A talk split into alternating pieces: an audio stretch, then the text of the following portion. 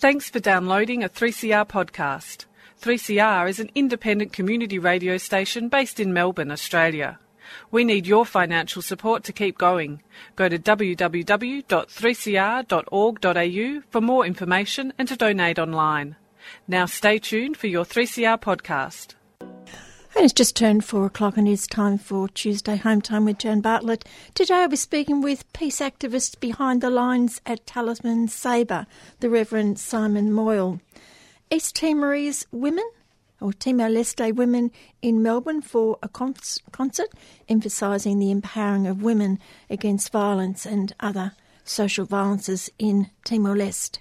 Successful counter demonstration against the far right in Melbourne on Saturday and in other places Saturday and Sunday. Debbie Brennan will be speaking about that. And part two of my interview with Nic Maclellan looking at Melanesia, the Melanesian Spearhead Group, and West Papua. But first, Mr. Kevin Healy, and he's had another one of those weeks. A week, Jane listener, when True Blue Aussie Sport almost had its second great white shark, but that shark has nothing on the sharks at the International Monetary Profits Fund and World Profits Bank and the Euro Profits Central Bank, and apparently Greek Supremo elect the vote has realised austerity is good for the masses. Listen to this big-time investment banker who this week nominated the Euro Profits Central Bank Supremo Mario Draghi the poor down as the greatest central central banker ever. He was just great for the masses, he said.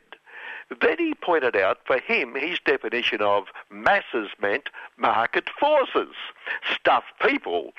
Well, true to his great knowledge of how the greatest little economic order of them all works, Mario was the strongest opponent of giving the Draghi the poor down Greeks any slack at all because he knows they've been slack.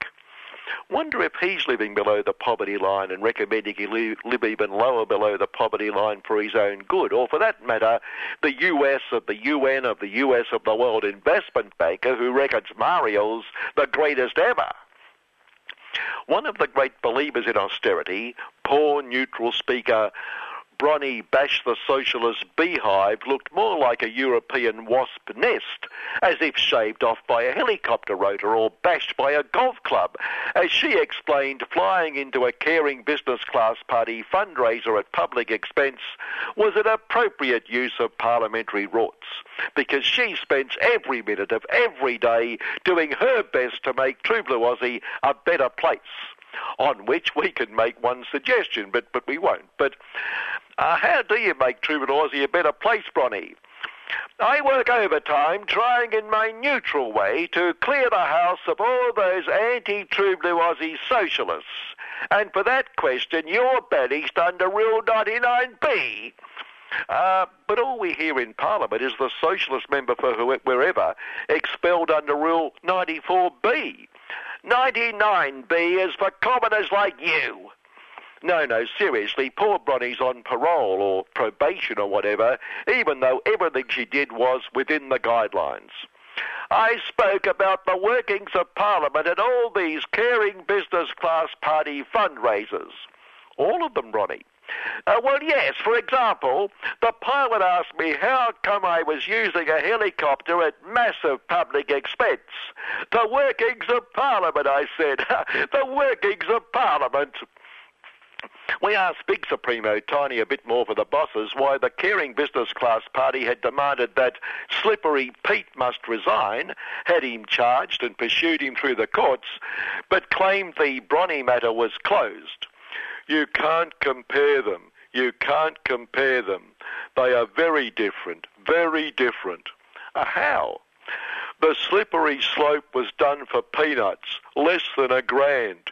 In Bronny's case, it's hundreds of thousands. You can't compare them. And Bronny didn't rat on the caring business class party, although, might I point out, as Speaker, she is neutral. As Speaker, she is neutral.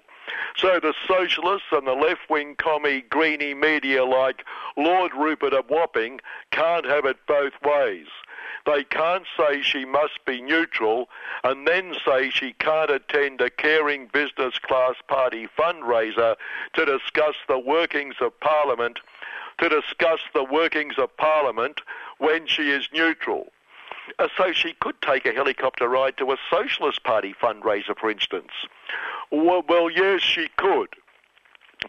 Bronnie, of course, has long been a trenchant opponent of government waste, excoriating in that delightful way of hers Oh, no, let's be honest. We're all saying it. It couldn't happen to a nicer, could it? Excoriating in that delightful way of hers anyone who would waste public funds on those who still live in the age of entitlement, dole bludgers and welfare cheats which is anyone on welfare, and single mums and parents who want to send their kids to state schools, and the sick and the homeless. Oh, the, the list of hangers on goes on. Well, take the sick. They're crippling the economy. We just can't afford them. And if they get injured in some out of the way spot, they even expect a free helicopter ride to their hospital bed or their emergency ward for a few days bed. And Tiny and neutral Bronnie and New South Wales Supremo Mike Baird tax the poor. No, the only solution is to tax the poor. Uh, but hang on, Tiny. Medicare levy is designed to pay for the universal free health system. Free, free. There's that sense of entitlement again. Uh, well, it's not really free. People pay for it through the levy. So, so if we need more, increase the levy. And there's the problem. There's the problem. The levy takes more from the rich and less from the poor. The only truly responsible way to pay for health and all those services the bludgers want is to increase and broaden the GST. Increase and broaden the GST. That way the poor can't bludge on the rich. And it does wonders for their esteem when they realise they are being taxed at the same rate as the rich who understand what's good for them. What's good for them? Are good for the rich. You're bringing class war into it again. What's good for the rich is good for those whom the rich know what is good for them. But, but let me point out, I am not saying we would introduce the GST because that is a matter for the states. But I must say I welcome Mike Baird Tax the Poor's sensible suggestion. The Business Profits Council said tax was an ongoing debate, ongoing discussion. If we do succeed in having a sensible reduction in corporate and high income personal taxes, then we must start again by pointing out that corporate and high income personal taxes are destroying the economy, crippling the country, and making True Blue Aussie uncompetitive. Uh, but how could we afford to lower them even further? We must depend more on sensible, fair taxes like the GST. There, there is ample scope for it to increase even further after we succeed in increasing and broadening it. For the common good, of course. We, we are great believers in world's best practice. What, like a dollar an hour clothing workers or two dollar a day happy, happy Africans? Exactly. That is world's best practice, very worth believing in. Our only concern is that True Blue Aussie remain competitive, which is good for all of us. This commentator in this morning's True Blue Aussie Capitalist Review could be landed with a writ any time now.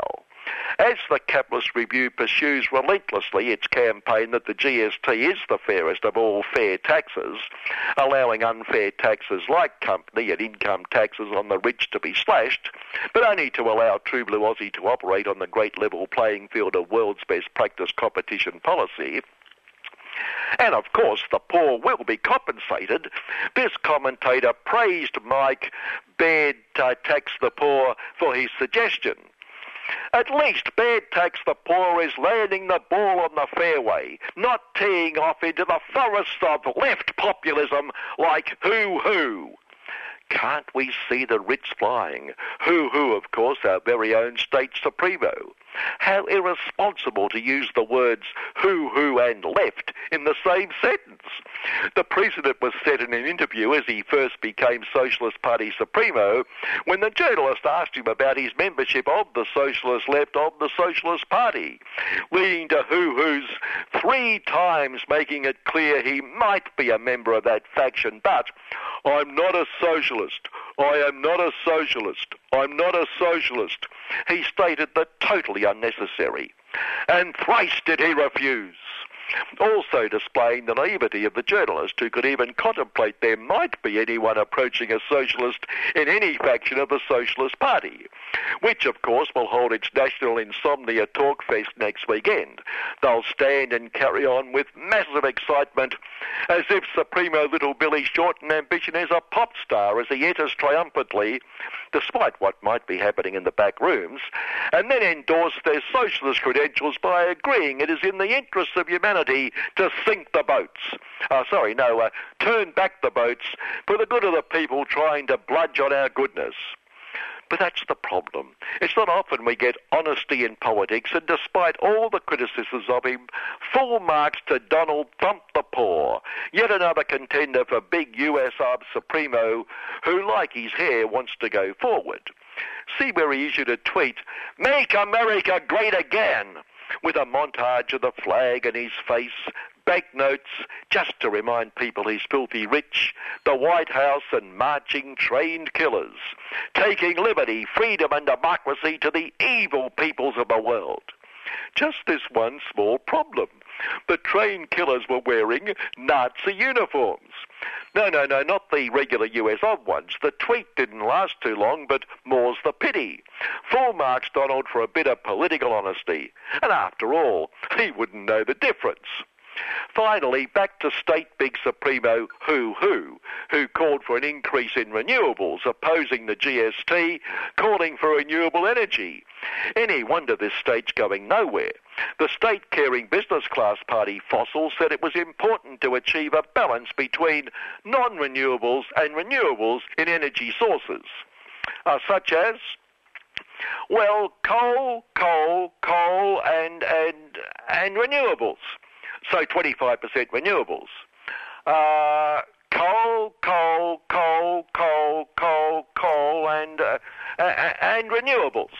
So roughly 11 to 12 percent. Uh, uh, coal, coal, coal. Oh, we can't wait. He'll sort it out. Good afternoon. I think the needle got stuck there. That's Mr. Kevin Healy, and that's his week that was. And you can hear more about Mr. Kevin Healy tomorrow morning from 9 till 10 with City Limits, and I believe they're going to Ipswich in Queensland tomorrow. Not actually going there, but they'll be talking about things happening in Ipswich. You're listening to Melbourne's community radio station 3CR. Time is 12 minutes past four. This is the move. This is the Miraculous activist activity. Imagine this activist activity. The fifth annual Melbourne Anarchist Book Fair will bring together an exciting range of independent booksellers, zinesters, and activist groups. The book fair showcases more than 40 stalls and a program of workshops. Come along to celebrate books, pamphlets, and zines, including radical fiction, the anarchist classics, and cutting edge radical writers from around the world. It's a great opportunity to be introduced to new ideas, to challenge your thinking, and to network with like minded folks. It's free, and we also provide free childcare. It's all happening at the Abbotsford Convent on Saturday, August 8th from 10am till 6pm, and with an after party in a squatted space late into the night. Find out more at www.amelbournebookfair.org or find us on Facebook. The Melbourne Anarchist Book Fair, because another world is possible. The Anarchist Book Fair is a 3CR supporter. Talisman Sabre war games are over for another two years, but who is counting the cost of preparations for possibly yet another war? Not enough money for housing, health, education, etc., but unlimited resources for war and at what cost to the environment. Two weeks ago, I spoke with peace activist and nomad Graeme Dunstan, who took his peace bus to Rockhampton to assist in organising rallies and concerts to highlight the folly of war.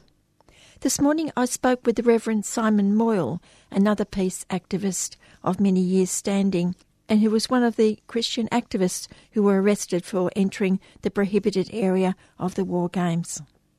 I asked Simon first when Peace is My Business began for him and who were those who inspired him. Well, I guess for me as, as a Christian, mostly been, um, I guess, people of faith, and particularly, I guess, Jesus has been my inspiration in doing these sorts of actions. So he's obviously a a pretty uh, peaceable figure, no matter who sort of comes to look at him. So he encourages all of us to be peacemakers, um, and so for those of us who follow him, that's what we um, seek to do. And obviously, down through the centuries, people have been inspired by him, from people like Francis uh, Assisi down to you know Gandhi and uh, Dorothy Day, Dr. King, so many others. So uh, I guess we stand in that, that tradition of active non-violence. What was your first action of non-violence?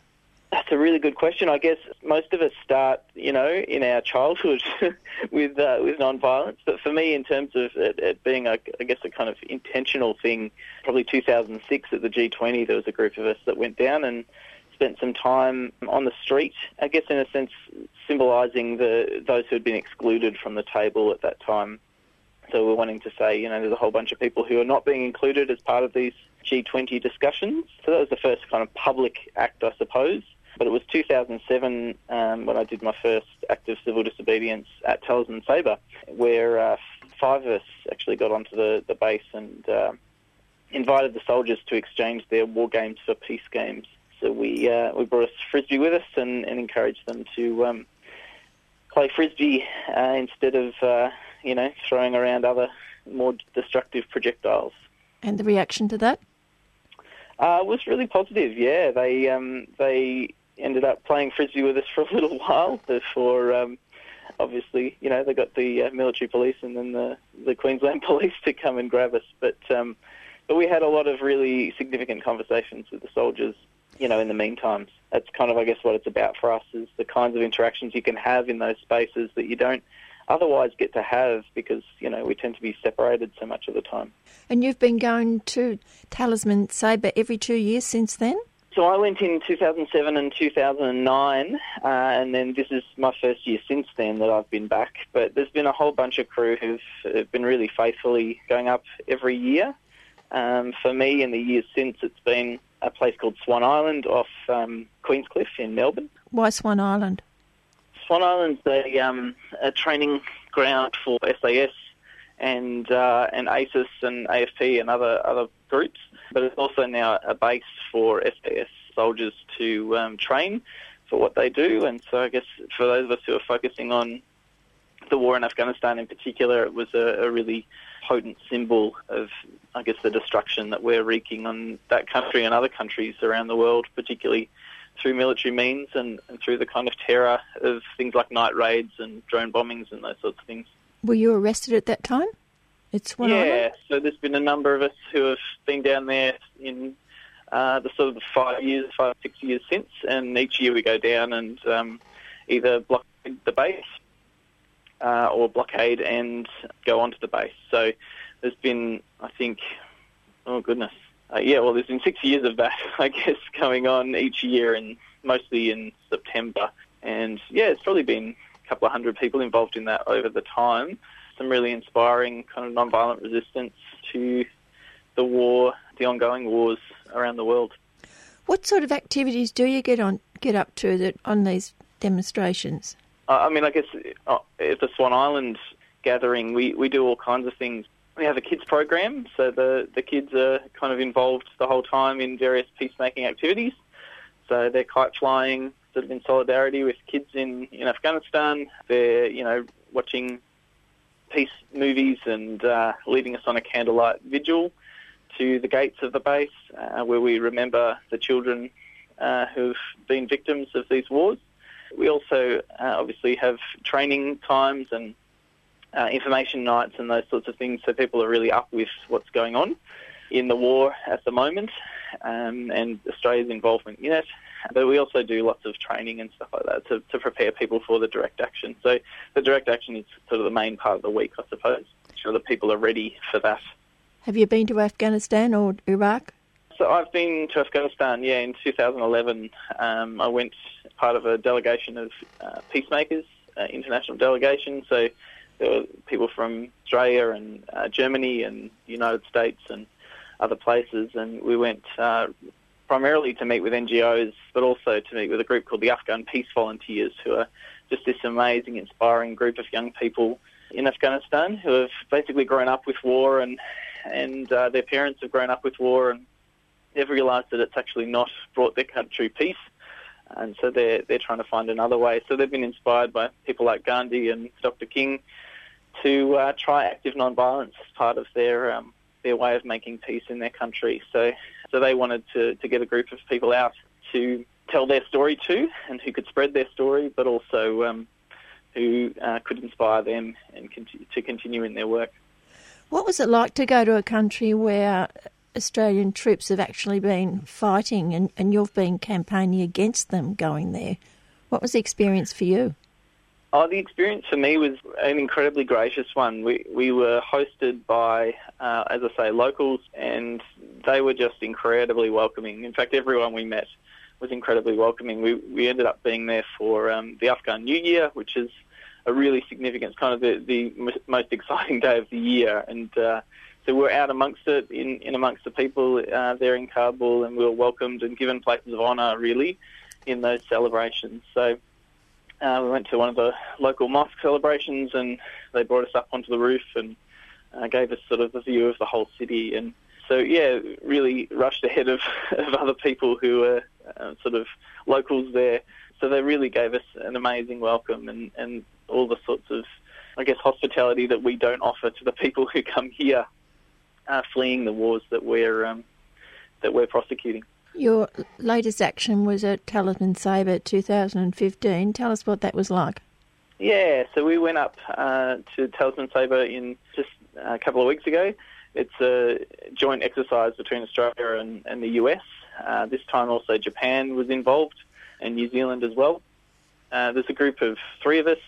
There were 16 in all who um, actually went onto the base, but I was part of a group of three who um, got up to in the north section of the, the base where they do a, uh, a parachute drop. So these guys fly out from Alaska. They spend 19 hours on a plane and they jump out uh, in Shoalwater Bay in Queensland, just north of Rockhampton. And so this has been seven months in the planning, this parachute drop. It was our plan to uh, go on uh, to the base uh, and wait for the parachute drop to happen, uh, at which time we'd uh, wander out onto that space. Uh, so these guys parachute drop and then kind of take the area as part of the, the war rehearsals. Uh, so we wanted to wander out amongst them, and I guess in particular for us, we wanted to share the Eucharist the, the bread and the wine. Uh, the body, it's just, I guess symbols for us of the broken body and uh, bloodshed of, of Jesus, but also is meant to remind us as Christians of bodies broken and bloodshed around the world and uh, our need to stop that from happening yeah, we wanted to, to share that with them and to, to talk with them about what it meant for their bodies to be broken and their blood to be shed, uh, but also what it means for them to be shedding blood, breaking other people's bodies. And did that actually happen? Were you there at the same time that the drop happened? So we ended up being there. We're not sure whether we, we actually delayed it or not, but uh, the the soldiers who found us basically whisked us away as, as quickly as they could, and the drop happened very shortly after that. So, so we're not sure whether we delayed it or whether um, we just missed it. But uh, anyway, we had, we were given the opportunity to, to share the Eucharist and to say and to have those conversations with the, the military police who found us. No one talks about the environmental damage of these war games. What is the area there? Yeah, it's, a, it's an amazing land. In fact, uh, we did lots of work in the lead up, and particularly one of the organisers, Greg Rolles, did a lot of work in the lead up with the local Darumbal people who uh, invited us to be on their land and part of our in our pilgrimage onto the land. Uh, we did a, a smoking ceremony, um, which we were invited to do there. And so it's just mostly pristine wilderness. You know, it's the Great Barrier Reef there, so it's a pretty amazing piece of bush land and that's one of the reasons we will enjoy the sort of pilgrimage aspect of it because we get to go for a bushwalk and a bit of a camp. So obviously, yeah, dropping bombs and um, all those sorts of things doesn't do much good to the environment, and you know, there's things like sonar and stuff that aren't very uh, helpful to local marine life. It's all, um, I guess, the U.S. military being one of the worst polluters in the world, inviting them onto the Great Barrier Reef and um, into these pristine wilderness areas doesn't help very much. One of the, the things that the US military said recently is that one of the reasons they love Australia as a, as a training ground is that they get to do anything they like, where they can't do that in the US. They can't get away with the kinds of things they can get away with here. So uh, those all those things are obviously concerns for us. Um, but obviously, primarily, it's the fact that these guys are rehearsing to uh, to kill and to destroy other people around the world. Did you discuss with the Aboriginal people what this means for them, using their land for war preparation? Yeah, obviously they they were really supportive um, of what we were doing in trying to, to disrupt it. These are people who have, I guess, been doubly colonised. You know, first of all, they had their uh, they were taken off their land and, and slaughtered in the first wars, of course, in this country, the, the frontier wars, and now, of course, they're having the land colonised again by the military. Uh, so it's, um, I guess, part of what we were wanting to bring to light was uh, not just the wars that are happening right now, but the wars that um, uh, have been going on in that place. And in fact, very close by there, one of the, the, the large massacres that happened was uh, was quite close to where we uh, we went in. So, and one of the places we were invited to go was a, a significant site for those people which they have no access to. So, part of what we were trying to do was connect with that land um, as part of building a friendship with them. And what was the consequences of you entering the prohibited area? So we were given the usual kind of trespass charges, uh, Commonwealth trespass. They basically threw everything they could at us um, as uh, being fairly unimpressed with the fact that we'd gotten into the area. But yeah, trespass charges are pretty simple. Uh, they gave me an extra charge of um, obstruction of a Commonwealth officer as well, which just was because I did refuse to walk the police vehicle. And uh, Greg got um, a charge of approaching defence land with intent to photograph because we'd uh, taken photos on the phone and stuff. So all of these things are pretty stock standard charges, and so others have received basically the same sorts of things. The other uh, 13 or so people who have gone onto the base. What do you believe you achieve by doing these actions? As part of the um, the charge sheet that we get, uh, they talk about the disruption that we've caused to the uh, to the war games, to the, the military rehearsals, and uh, so I guess that's part of what we're trying to do is actually say in a context where China uh, is watching these things between Australia and uh, the US and Japan in a time when China is, I guess, uh, relationships with China are of primary concern.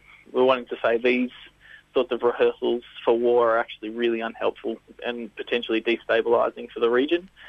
Um, and Australia needs to uh, extricate itself from the US war machine.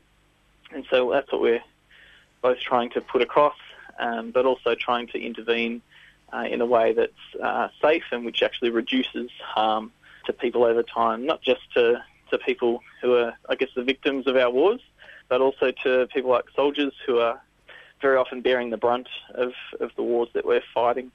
Uh, in our asking them to go and fight for really no good reason for Australia. They're really fighting because of uh, US foreign policy.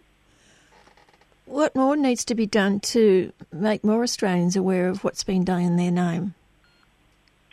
Uh, every little bit helps, I reckon. I, I, think it's it's about discussing these sorts of things amongst our families, amongst uh, our friends, um, having conversations with people about whether they think that um, the relationship with the US, in particular, that we have as kind of you know almost the 51st state of the United States, um, is actually helping us as Australians, um, or whether it's it's actually harming our standing in the world. And I think uh, for most Australians, while they, they might feel some kinship, I suppose, with the United States, um, they recognise they they need to recognise that the wars that we've been dragged into as a result of that relationship, the wars we've been dragged into in the last you know 15, 20 years in particular, have just been disasters uh, for everyone involved, and not just for those who we're making war with when you return to your community in Coburg, what's the interaction with your community there? Uh, I've got a really supportive community here, so um, uh, they've always been uh, right behind the, these sorts of actions, and whether it be this or whether it be Love Makes a Way, which is another group who are in particular acting around uh, refugee issues. They're really supportive of, um, of I guess, overt political action uh, as part of what it means to, to follow Jesus. So that's never been a problem. Okay, thanks, Simon. No worries. Thanks for the chance.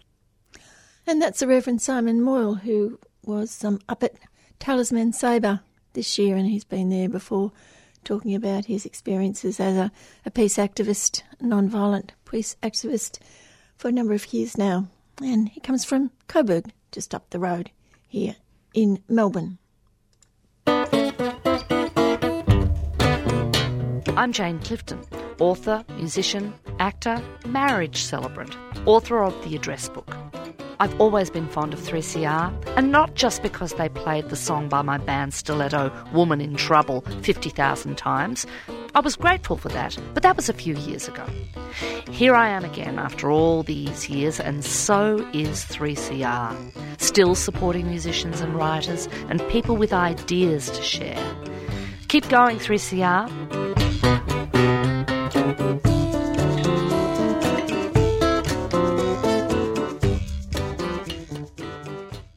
This evening, a night of film, performance, and discussion will be held at the Elizabeth Murdoch Theatre at Melbourne University as part of a 10 year long project of using the arts to prevent violence in Timor Leste.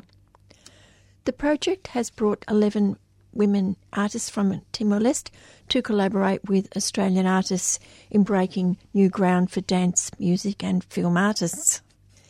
Yesterday, Erica Goldsmith, the lead facilitator of International Community Arts NGO Kinetic Collective, based in Brisbane, and Nonna, one of the 11 Timorese women in Australia for the project, came into the studios here at 3CR.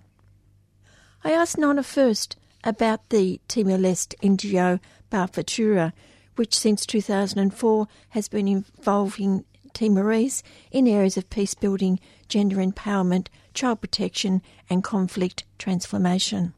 Bafuturu is a prominent conflict mitigation, protection, and education provided in Timor Leste, working to promote a positive future for the, the country.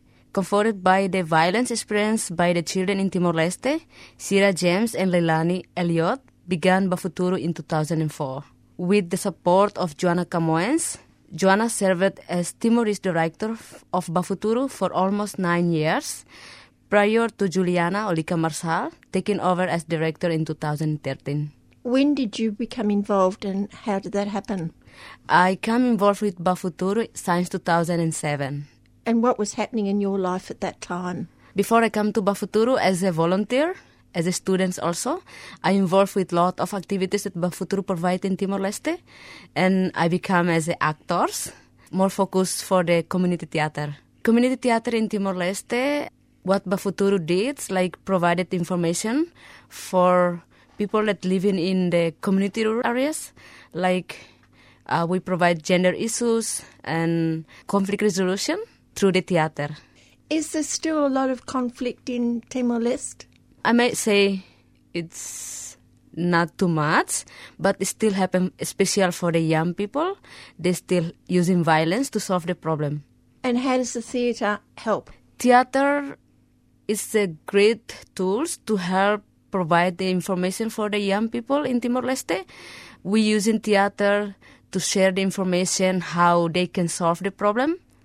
We also provide the theater activity something like education theater for the young people so they can join with us and then explore themselves and then through the working together in the group and then share the information i think this is very good tools for them to explore themselves they may suffer in the violence in the past it's good for them to deal with the situation or experience in the past Is this based in Dili, or do you go to the rural areas or maybe smaller towns? Yeah, it's depend on the project that founded and project that we got from the another organization.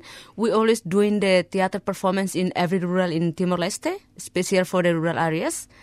But also in the future, we're doing like a hundred of the performance theater, maybe next month. That will start in the five district and f- I, I'm not sure, but mostly like almost 60 Suku village in Timor Leste. Can you give an example of, of a theatre performance? What happens? Uh, before we go into the perform our performance, we start to do the pre and post survey, kind of the question that we already prepared. We will going to interview the community based on the the topic of the performance that we're going to perform. Something like we will know the end of the performance, how people feel, and then how people understanding for the topic, and then we will perform. But mostly our performance is more focus of the education, how to educate the community to understanding about the gender issues, about the law in Timor Leste, and so many things that relevant with the issues that we will. Do you involve the community in the performance?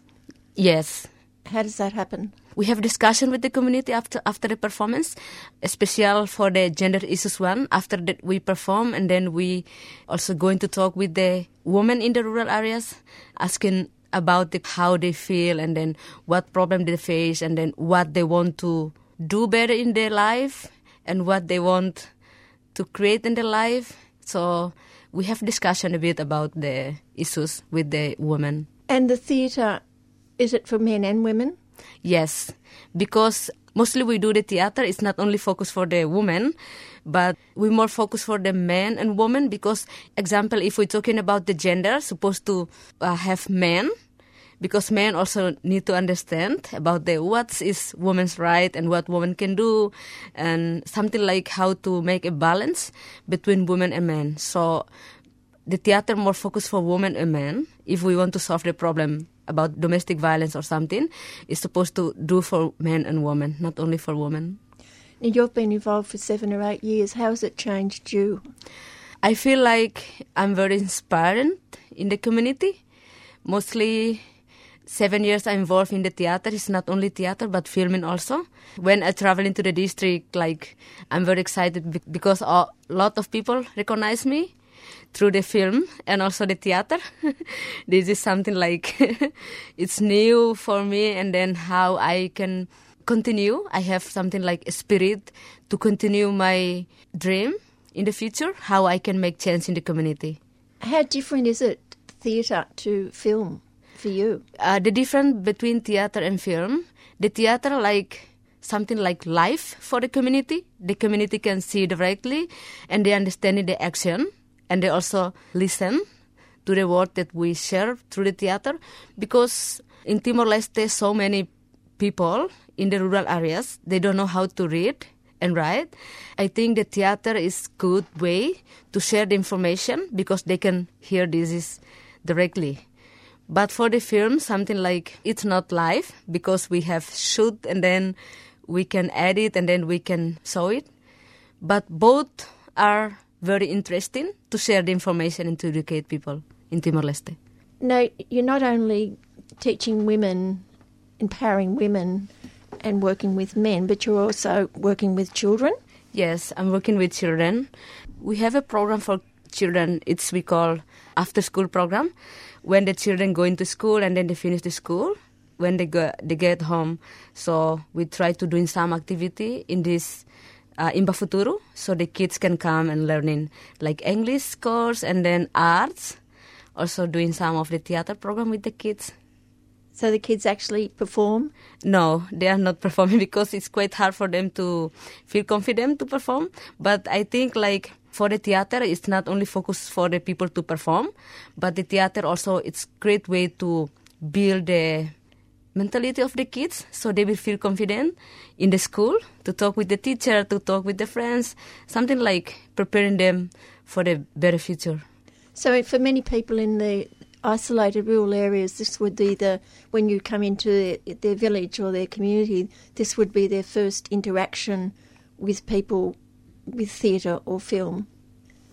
Would you be the first ones to introduce them to this, or would they have had other people there other times? I think they they seen a lot of theater, yeah, in Timor. Erica, how do you become involved with the people of East Timor? I first went to Timor in 2012, just um, during the elections at the time, and I met Nonna. I was there doing some dance therapy work. We were it was a pilot program for three weeks, seeing how dance therapy worked in Timor and whether it was something that the community responded to. We worked with Bafuturu and I met Nonna.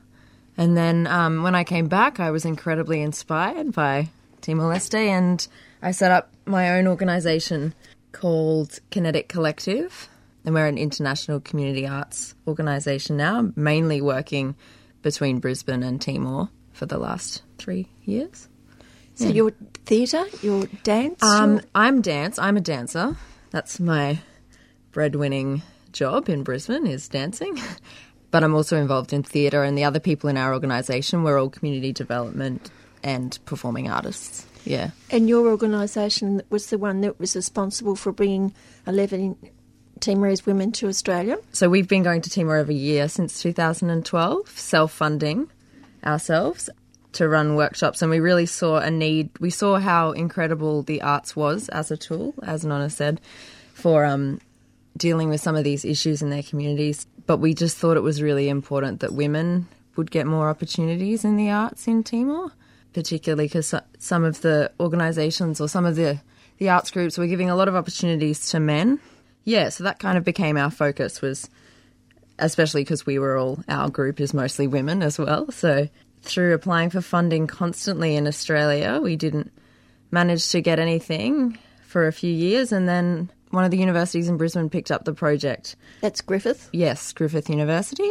We applied in conjunction with them, and yeah, DFAT funded us to bring 11 female Timorese artists, and they're all their theatre, dance, film, and music. So um, a beautiful mix. So Um, it was a month in Brisbane. Yeah, so we're still we're coming to the end of our month. We've still got one more week. And yes, it's it's called the Feto Hamatuk project, which is like women together in Tetum. Yeah, they've been doing all kinds of workshops with about 17 independent Brisbane artists and companies. We've been doing daily workshops, but also uh, working collaboratively, me and one of the other members of our organisation and the 11 Team Timorese women on a performance that we will do at the end of the month, at the end of this week in Brisbane. Noni, can you tell me what it's been like that time working in Brisbane for you and the other women? I think when since I'm in Brisbane, there is like I learn new of skills through the workshop. Something like very interesting. Every workshop is very interesting, inspiring. So I feel like I will have a new skill. I'm ready to ready to collaborate with my Timorese woman in Timor to do something better in our country. What sort of skill?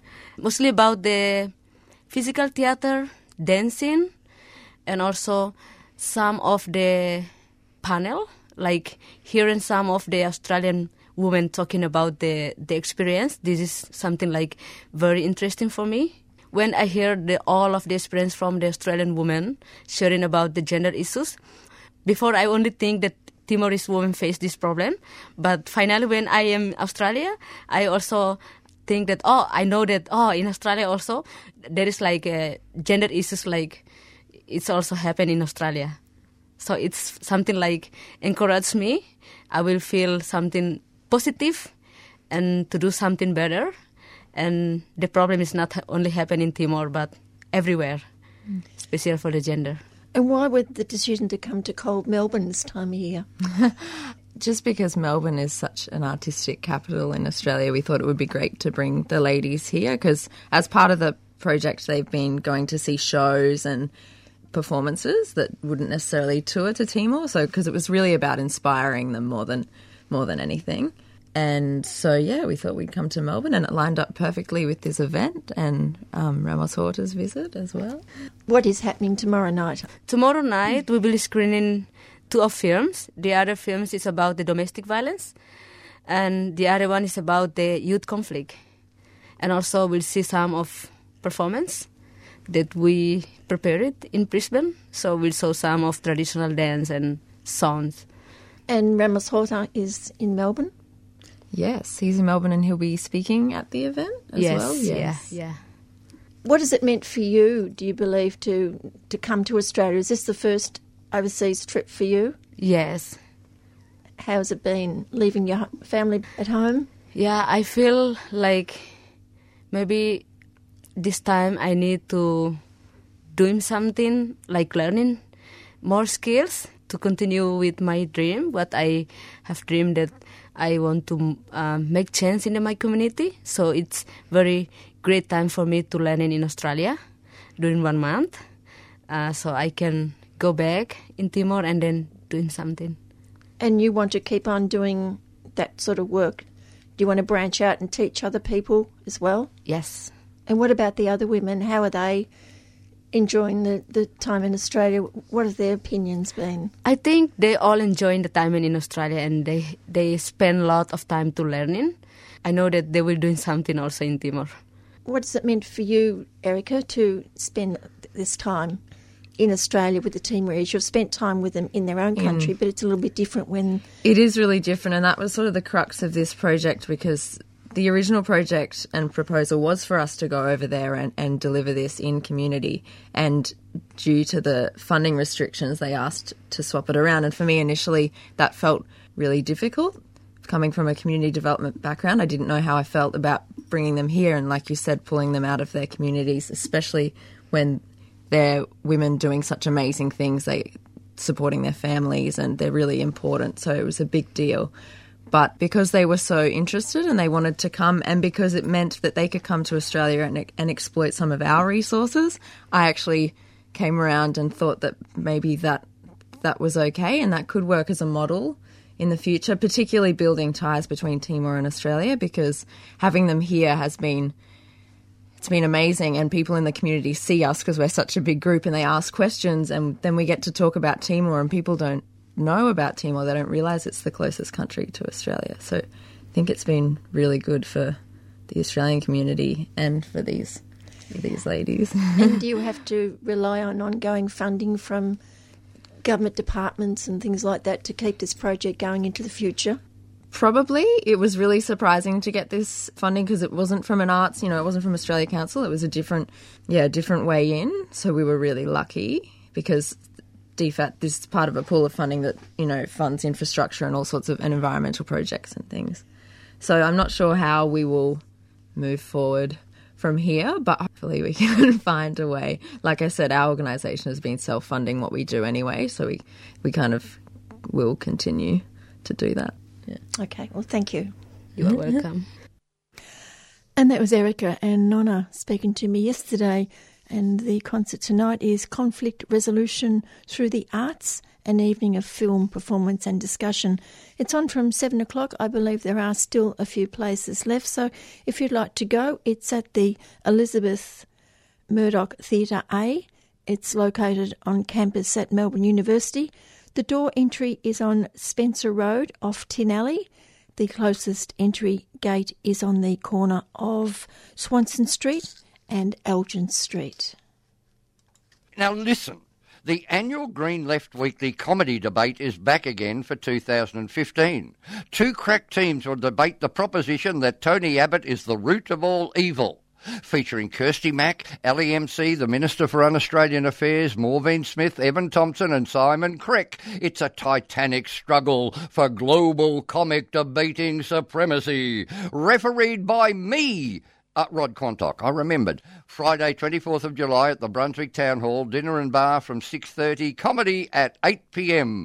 For bookings, phone 96398622. I'll read that again, but backwards. 22689369. Supporting the radical news source, Green Left Weekly. It's the best comedy debate in the world. See you there. On Saturday, the far right was humiliated in Melbourne at the third counter mobilisation against Reclaim Australia and the United Patriots Front, which far exceeded the two previous counter mobilisations in April and May, and there was a similar experience in Adelaide. Then on Sunday, in other capital cities, the routes were repeated. Yesterday, I spoke once again with Debbie Brennan from the organising group Campaign Against Racism and Fascism, and I began by focusing on the Victoria Police presence at the rallies and the use of pepper spray, saying that there were claims earlier in the day of indiscriminate, unprovoked pepper spraying of anti racist participants, and asked her what she knew about that. I was there in that part of our rally, and so what the police did, as you said very early in the piece, was that they just indiscriminately pepper sprayed both edges of our rally. I understand that more than a hundred people had to be treated for pepper spray, and that they also pepper sprayed where the medics were, so they were affected as well. I find that absolutely not just outrageous, but just totally heavy handed, aggressive, and provocative. They also charged us with their horses, and I was in the part of the rally being charged. So they were, uh, you could say, literally trampling on our right to protest and free speech. About what time was this? This was very early in the piece. It was after we had marched from Bourke Street to the other side of the barrier, so we were outside the Princess Theater. And so it was soon after we had gotten there and rallied that they charged us with the horses. Was there any warning? No, none at all. In fact, really, before I knew it, I was nose to nose with a horse.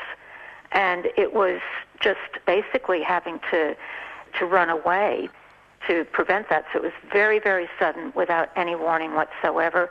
And as it turned out, they ended up just circling, you know, turning around for some reason with their horses, but they chose to charge us while they did it. So it's highly provocative.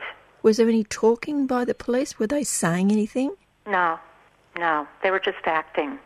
What happened to the medics area? From what I understand, they were there as they as they need to have that safe space, obviously, to treat people. They were treating people, but the police pepper sprayed the area, even though they had been told that that's where the medics were. So they knew they knew that the medics were there treating people, and they sprayed in that area anyway. And in fact, I read a report from the medics subsequently that, for example, there was a person who was badly affected by the pepper spray who they were treating, and then that person was affected again by another barrage of pepper spray. Was an ambulance called? I understand, yes, and I think that the ambulance had difficulty getting there, but I can't go into that detail because I don't know. I wouldn't know that firsthand. I do know that somebody was, was very badly affected and had to be raced to the hospital. What was it like at that time, Debbie, when the police were circling you and where were the other demonstrators, the right wing, where were they? They were a long way away from you? What was happening was that the our counter rally, we were split into two sections on either side of the barrier. So where I was and where my contingent was, we were in half of it. Now, while all of this was happening with the police, who were charging and against us and pepper spraying, we were, of course, keeping together in a disciplined way where the marshals were very, very actively informing us of what was happening, but also telling us what we needed to do. So we were following their instructions.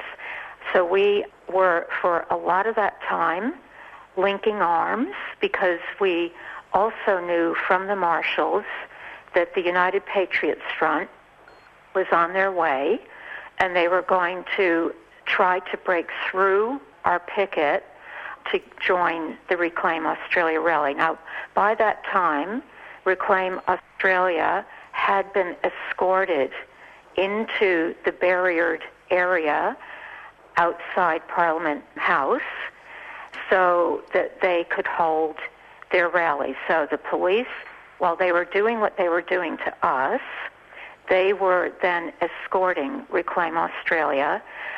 Ultimately, the United Front people, uh, United Patriots Front people, I should say, when they arrived, they were being escorted. So there were sections of our linked arms that the United Patriots Front couldn't break through.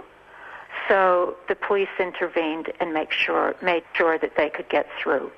So again, they were escorted, both Reclaim Australia and United Patriots Front, into the rally area. And then, of course, when their rally had to end because we were drowning them out, they couldn't be heard, they retreated, and the police again escorted their retreat as they've done before. Done before that day or done before at other demonstrations? Done, done at other demonstrations. So, in other words, on April 4th, we saw that happen. That's in Federation Square. And we also saw that happen on May 31st in Richmond, where the police tried to allow them a corridor to reach the Richmond Town Hall steps, but we evicted them. We, we forced the United Patriots Front back, so the police kettled the United Patriots Front to keep them safe. Basically, they were surrounded by police for their own safety as opposed to us.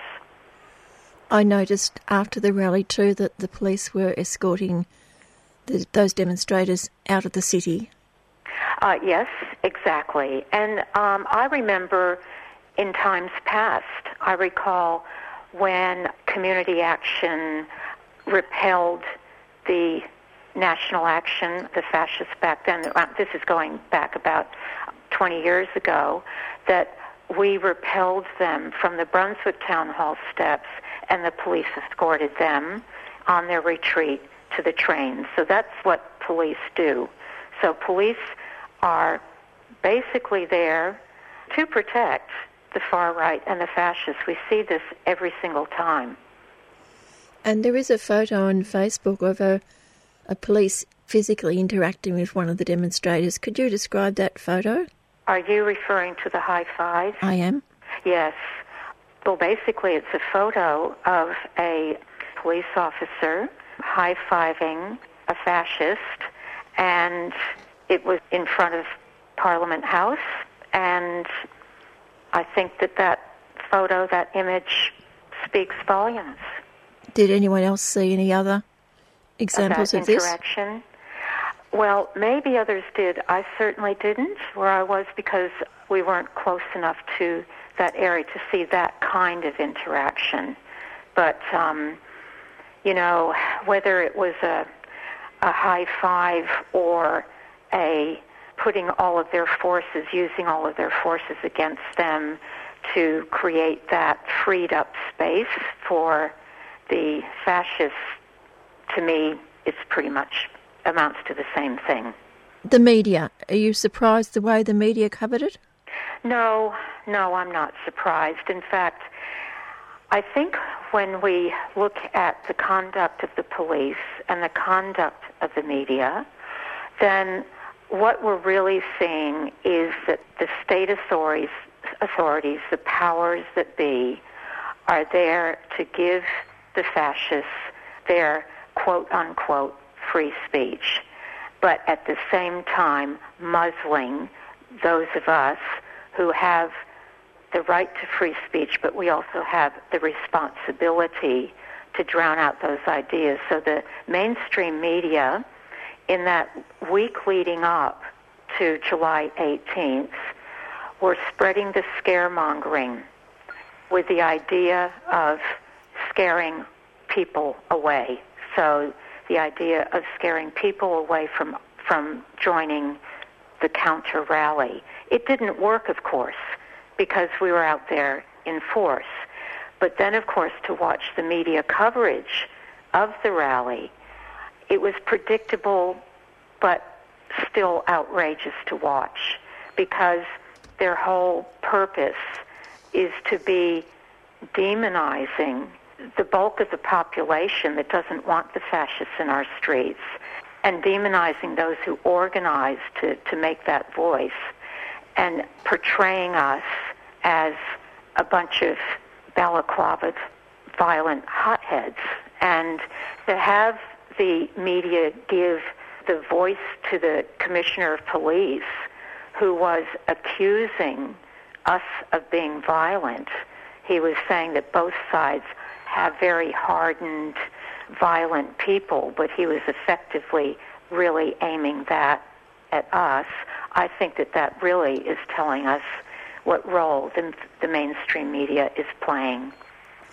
There were demonstrations over the weekend in just about every capital city. Yes. The question I'm asking is if you got an answer, why so few of the far right turned up at all those demonstrations?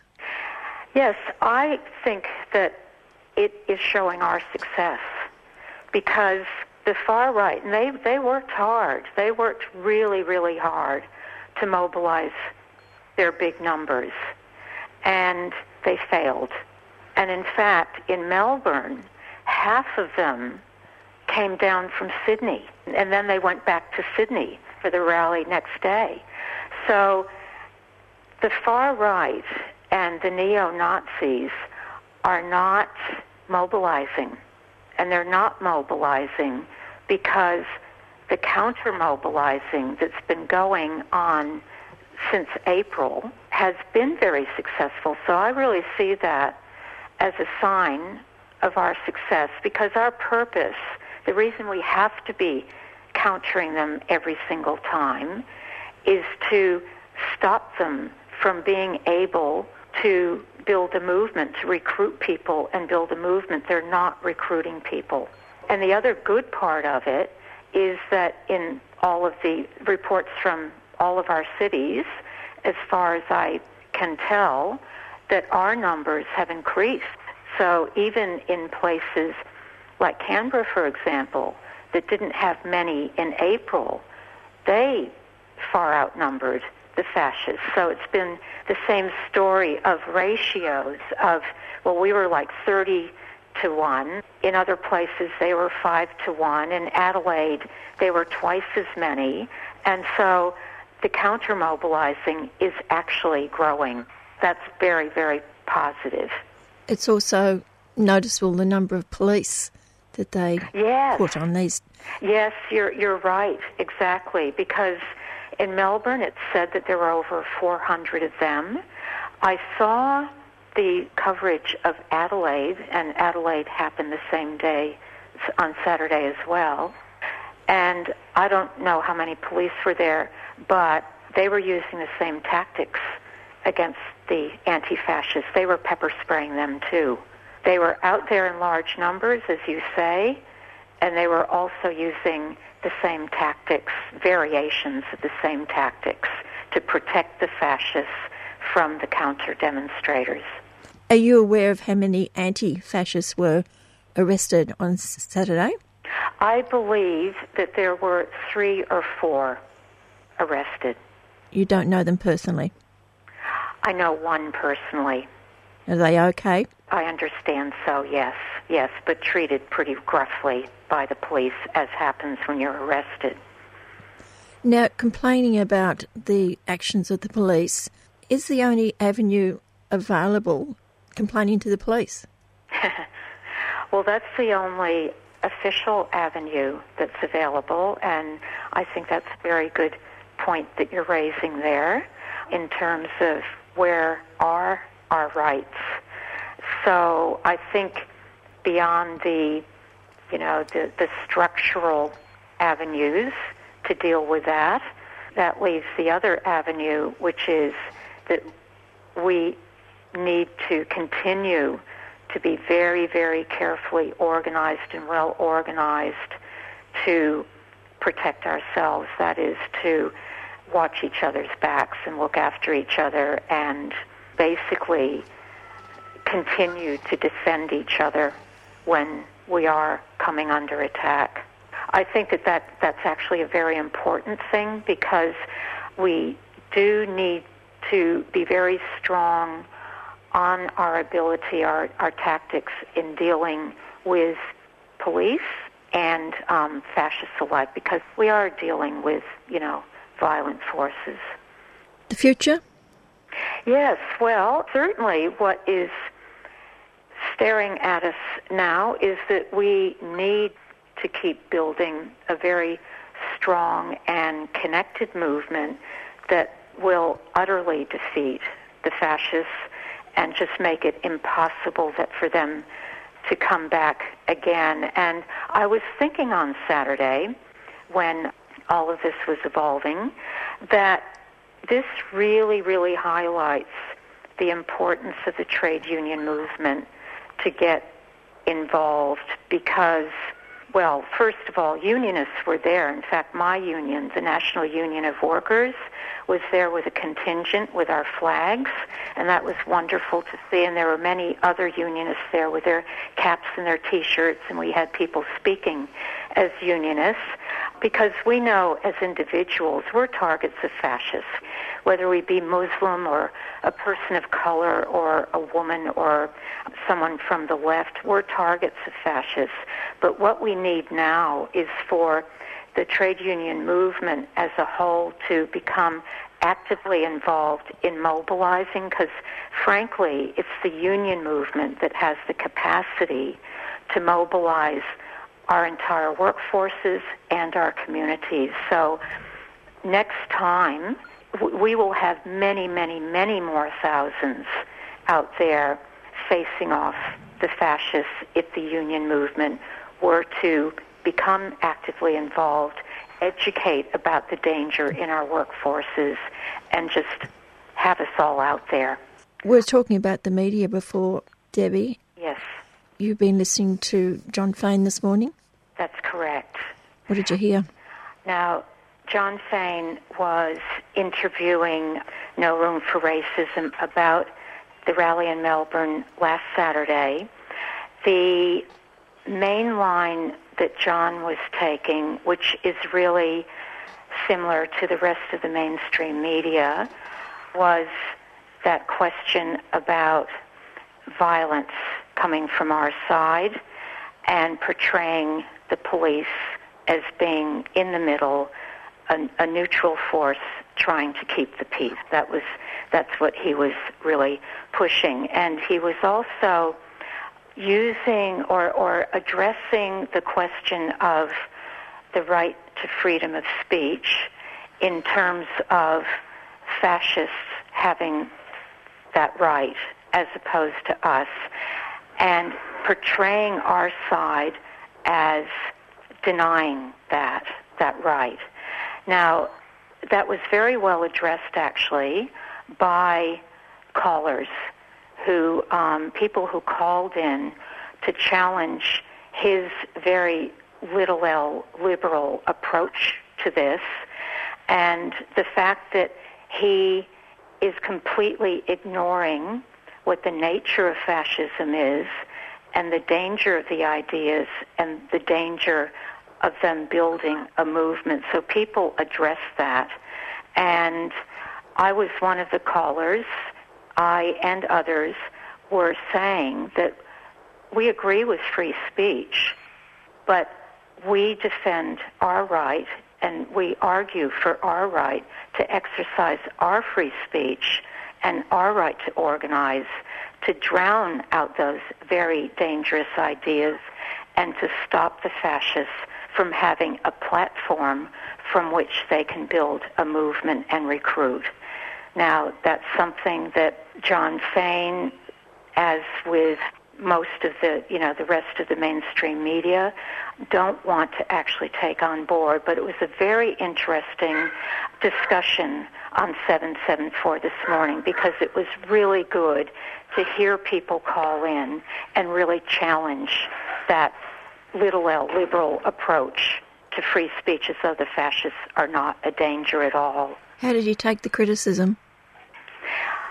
Oh, he didn't take it that he doesn't take criticism very well. In fact, he tends to talk over people. But um, I think we all stood our ground in our own ways, and we just kept putting our points. The only bit of that talk back this morning I heard was the, the young woman, the medic who'd been pepper sprayed, and I didn't think she got a very good hearing. That's right, because he does he does cut people off, and he does not allow contradictory views, something that actually contradicts the position he's trying to put. And again, what he was trying to do this morning was to put the position that the police were trying to keep the peace between two violent, well, apparently we were the more violent, dangerous ones, uh, the way Jon was approaching it, but that was his purpose, and to really be putting the focus on the right of Reclaim Australia and United Patriots Front to hold a rally and us peacefully, in his word, j- just peacefully standing there basically. Is there anything else you'd like to say, Deb? No, that's about it. And rest assured that the the organizing groups, Campaign Against Racism and Fascism, which um, which I'm involved in, who worked with No Room for Racism, that we are going to be, well, we're going to continue to be organizing for the future mobilizations. And that indeed was Debbie Brennan talking about the, the rally last Saturday. And you're listening to Melbourne's community radio station 3CR. 3CR are selling keffiyeh Palestinian scarves in support of the last factory that produces them in Hebron, Palestine. All profits will be donated to the reconstruction efforts in Gaza and support Palestinian industry. Just 25 bucks each. These are traditional scarves available in red and black, or you can choose from a modern design. Go to 3cr.org.au slash shop to buy online or drop into the station during business hours. On the program last week, journalist and researcher Nic Maclellan spoke about the description Melanesia, the recent Melanesian Spearhead Group meeting in Solomon Islands, and the granting of observer status at that meeting in Honiara for the United Liberation Movement for West Papua. Now, the final part of my interview with Nic. What was the role of Jakarta at the meetings? There's a big Indonesian delegation there, and indeed, Indonesia had a significant win where they upgraded their status from observers at the MSG to what's called associate members. It's a newly created category.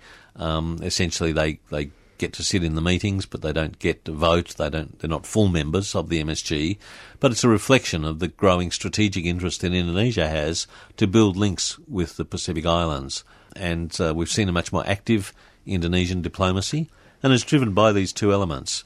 Firstly, the concern about the growing West Papuan nationalist movement, and uh, West Papua being given not full membership but observer status in the MSG is a significant diplomatic breakthrough. I interviewed Okto Mote, the uh, uh, the Secretary General of the United Liberation Movement, a few days before the summit, and I said, "What if they don't give you full membership? What if they give you uh, observer status?" And he said we prefer full membership, but I'll take it.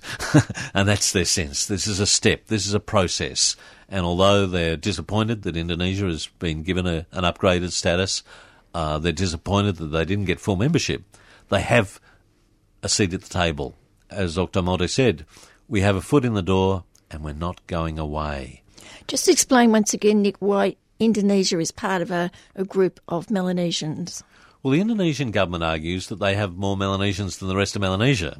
Um, because they have West Papua. Technically, well, also the, some of the other provinces, Maluku, uh, North Maluku, uh, East Nusa Tenggara, have populations that are Christian and ethnically Melanesian. This Melanesian construct, as I said right at the beginning, was a construct of a colonial mind, the black peoples. Um, you know, it's a racist concept in one sense, that it, and it, it's an artificial concept in that there are enormous diversity in the peoples of Papua New Guinea, of West Papua, Highlanders, Lowlanders, Coastals. Um, there's 860 language groups in PNG alone, dozens more in the rest of Melanesia. It's a very diverse group. And the Indonesians argue, I think foolishly, on their part, that they are a Melanesian in a nation. As the Chupu ceremony, the welcome ceremony, was held at the Solomon Islands National Museum, and they carried in the pigs. I was watching some of the Indonesians feeling a bit uncomfortable that their Melanesianness is there. And the Indonesians have had a strategic victory. They've opened the door into, into the MSG, but nominally on behalf of the five governors, so of these five provinces, Maluku, North Maluku, East Nusa Tenggara, Papua, and West Papua. Those are the Indonesian administrative districts the governors of Papua and West Papua didn't turn up in the Solomons. um, so they have their own interest to play in this. Lukas Enembe, the governor of West Papua, is no fool. And they have their own battles with the central government in Jakarta. And what we're going to see is this strategic problem for Indonesia.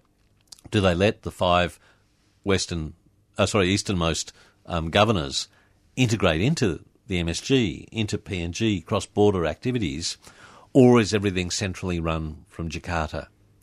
And I think this is the trap for Indonesia. They hope that by, you know, greater diplomatic presence, that the West Papuans will just give up. And that's not going to happen. And I think they've created a rod for their own back because the human rights standards that many people like Vanuatu and the FLNKS and so on will continue to raise will put Indonesia on the spot. And we see this with Jokowi, the new Indonesian president during his election campaign, he travelled to West Papua and said, We want a dialogue with church leaders, nationalist leaders, uh, political leaders in West Papua.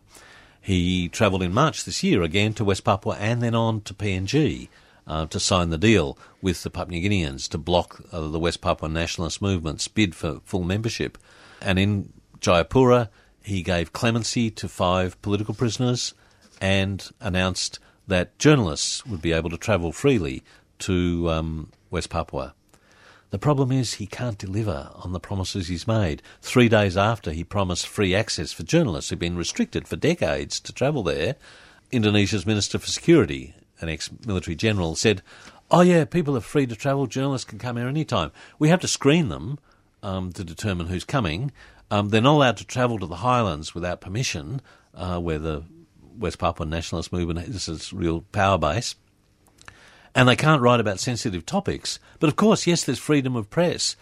So already the military and security forces in Indonesia are undercutting Jokowi's so-called peace initiative, dialogue initiative with people of West Papua. And how safe is he anyway? Well, I think he's there for a while, but but he you know he can't deliver on the promises that he's making, and that will fuel anger and concern. The other real problem, though, and this is the fundamental problem for Indonesia and for the government of Papua New Guinea and indeed the rest of the MSG, Indonesia's development model is generating tension.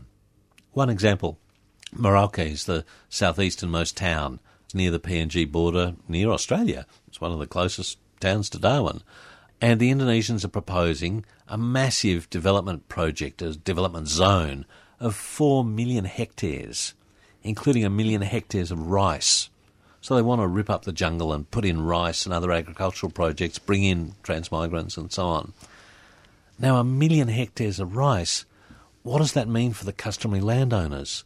No surprise, there's massive resistance from the indigenous Melanesian population around Merauke to this sort of land theft, as they see it. And so the very model of development that's being proposed from Jakarta is very large scale, high tech, uh, involves lots of movement of people, labour mobility, and so on, but the loss and alienation of indigenous customary land. And that's not going to fly. That's going to cause more tension and more resistance, and it's going to feed into this sentiment that we don't need people in Jakarta. And Papua and West Papua are the poorest provinces of Indonesia, if you see them as part of Indonesia. You know, terrible rates of poverty, terrible rates of HIV AIDS, terrible rates of other non-communicable diseases and, and poor health, poor infrastructure. The military have run it as a fiefdom and ripped out the timber, ripped out the minerals, benefited from providing security services, so-called, to the Freeport McMoRan mine. And so for Jakarta to get the military under control, to stop human rights abuses, is a major challenge. And Jokowi's promised that. Can he deliver? So I think what we've seen with this Honiara summit we'll look back in a decade as a very important moment where Indonesia forced its way into the MSG to a certain extent, but the contradictions of Indonesia's policies are now MSG's problems. And every summit the West Papuas as observers are going to be there pointing out ongoing human rights violations in West Papua. And that discussion will feed from the Melanesian Spearhead Group inevitably into the Pacific Islands Forum and into the debate in Australia. And so, although Indonesia's had a significant achievement by gaining associate member status, by restricting the West Papua nationalist movement to observer status rather than full membership, this game ain't over. And the Director General, I interviewed Peter Forau, the Director General of the MSG, he said, Look, this is complex. We have very different interests amongst our own membership about what's happening here, but we're courageous enough to have the discussion. And I think that's a real challenge to Australians that people in neighbouring countries are dealing with this complex mix of rights, of challenges, of migration, of development, and they're struggling with how do you do this stuff and these are the poorest countries in the Pacific. PNG, Solomons, and so on are very poor countries by regional standards. And yet they're trying to deal with these complex strategic issues in a way that people in Canberra say, oh, we can't talk about it. That's a real challenge for us in Australia to think about how we link up with our counterparts in the region to support this ongoing discussion. And where does a, a new trade policy fit in with what you've been saying? One of the things that's been growing is inter-island trade across Melanesia. And it's relatively small. I mean, Australia is the biggest aid trade military player in the region. Still, Australian investments in the region are significant, and through you know everything from Qantas to ANZ Bank and others, they're major players. But we've seen significant financial capital from Fiji and from PNG, particularly, starting to invest across the region. So, uh, the Bank of South Pacific BSP, which is a PNG based banking system, recently bought out Westpac's operations, Westpac Bank's operations in smaller countries like uh, Tuvalu, Kiribati, Samoa, and so on. So you've got PNG banking expanding across the region, fueled by capital from the major minerals, oil, gas processes that are underway in PNG. A number of PNG construction companies are very active and moving into tourism around the region. Lamana Holdings, which is a PNG based corporation uh, involved in construction, tourism, and hotels and so on, very active across the region. They just built the new Chancery building that Peter O'Neill um, opened last month in uh, Honiara. The Grand Pacific Hotel and a major hotel at Pacific Harbour in Fiji being built by these PNG corporations. Um, similarly, Fiji's investing in other um, MSG countries. And one of the things that MSG has been doing is promoting inter-island trade across Melanesia. They have a very ambitious uh, target of free trade by 2017. First free trade agreement was signed in 1993 for trade in goods, but now that's being expanded to trade in services, um, skilled labour mobility across Melanesia, so a Solomon Islands doctor could work in Papua New Guinea without you know too many permits and restrictions. They're developing an MSG travel card, so professional people lawyers, doctors, accountants, IT workers, and others uh, can move across the Melanesian Spearhead Group area freely with this MSG travel card. So these sort of ideas being developed about economic integration. And so the key decision of this summit is to extend that economic integration into West Papua. And so we're seeing the the sort of discussions about the MSG trade area, I think over time we'll see the promotion of trade across the PNG border into West Papua. And how will Indonesia deal with that? Well, what is Indonesia? There are Indonesian corporate interests who I'm quite sure would be happy to take their cut in this process. There are PNG and indeed Australian business interests who've always run their own game. And so there's a, you know, it's quite complex where on the one hand there's growing economic integration, but there are still political differences. You know, Vanuatu and the FLNKS are very worried that PNG's interests in this game um, will overshadow ultimately questions about self determination and about the rights, human rights of people in West Papua, and they're not going to let that go. On the eve of the summit, I interviewed Victor Tutugoro, who's the outgoing MSG chair. Uh, this was literally the night before uh, the summit, uh, where the leaders go into the retreat to talk just amongst themselves. And uh, he gave me an exclusive interview, which was very interesting because he went on the record and gave the Indonesians a shellacking. Said that he didn't believe that Indonesia was part of the Melanesia bloc. That uh, FLNKS gave full support to the West Papua nationalist movement uh, as a political movement. Very publicly went on the record um, as the outgoing MSG chair. Caused some anger amongst some of the other delegations that, as the chair, he should have said it in the meeting rather than to a journalist. But um, he was making a point is making a political point that they there are boundaries about how economic integration and growing trade links across the region should be also in the interests of the people. And that's a battle that we see everywhere with growing trade.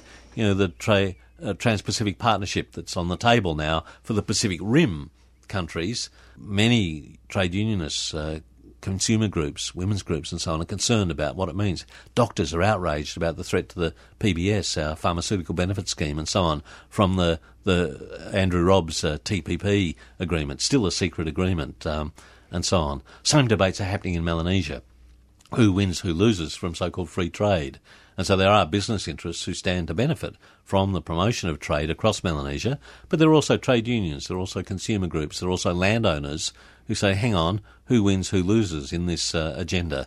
And that debate is, there's a ferment of debate happening across Melanesia, um, just as there is uh, across the Pacific Rim about winners and losers in this agenda. So they've got till 2017 to sort it out. Is that the story? Well, I said to, I interviewed um, Foreign Minister Tozaka, Milner Tozaka of Solomon Islands, and said, it's a very ambitious agenda. Are you going to, uh, timetable, are you going to meet that? And he said, yes. One word.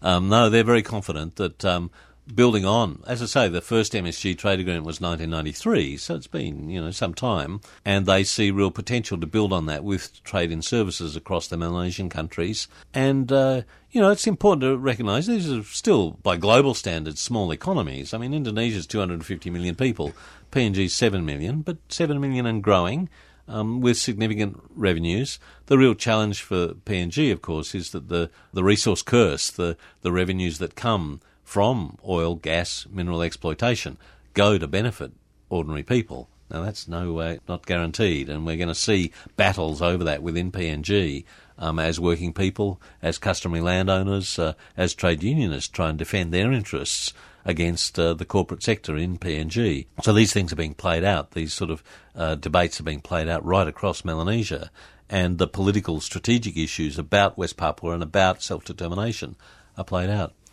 The other silence, of course, that wasn't in the communique was Bougainville, one other region that PNG recognises Indonesian sovereignty over the provinces of Papua and West Papua, is they have their own resource-rich province with a very strong independence movement. The MSG communique welcomed elections in Solomons, New Caledonia, Fiji during 2014. There was no mention of the recent elections for the autonomous Bougainville government, where President John Momis was re-elected. Major debates now with a five-year window towards a referendum on self-determination for Bougainville.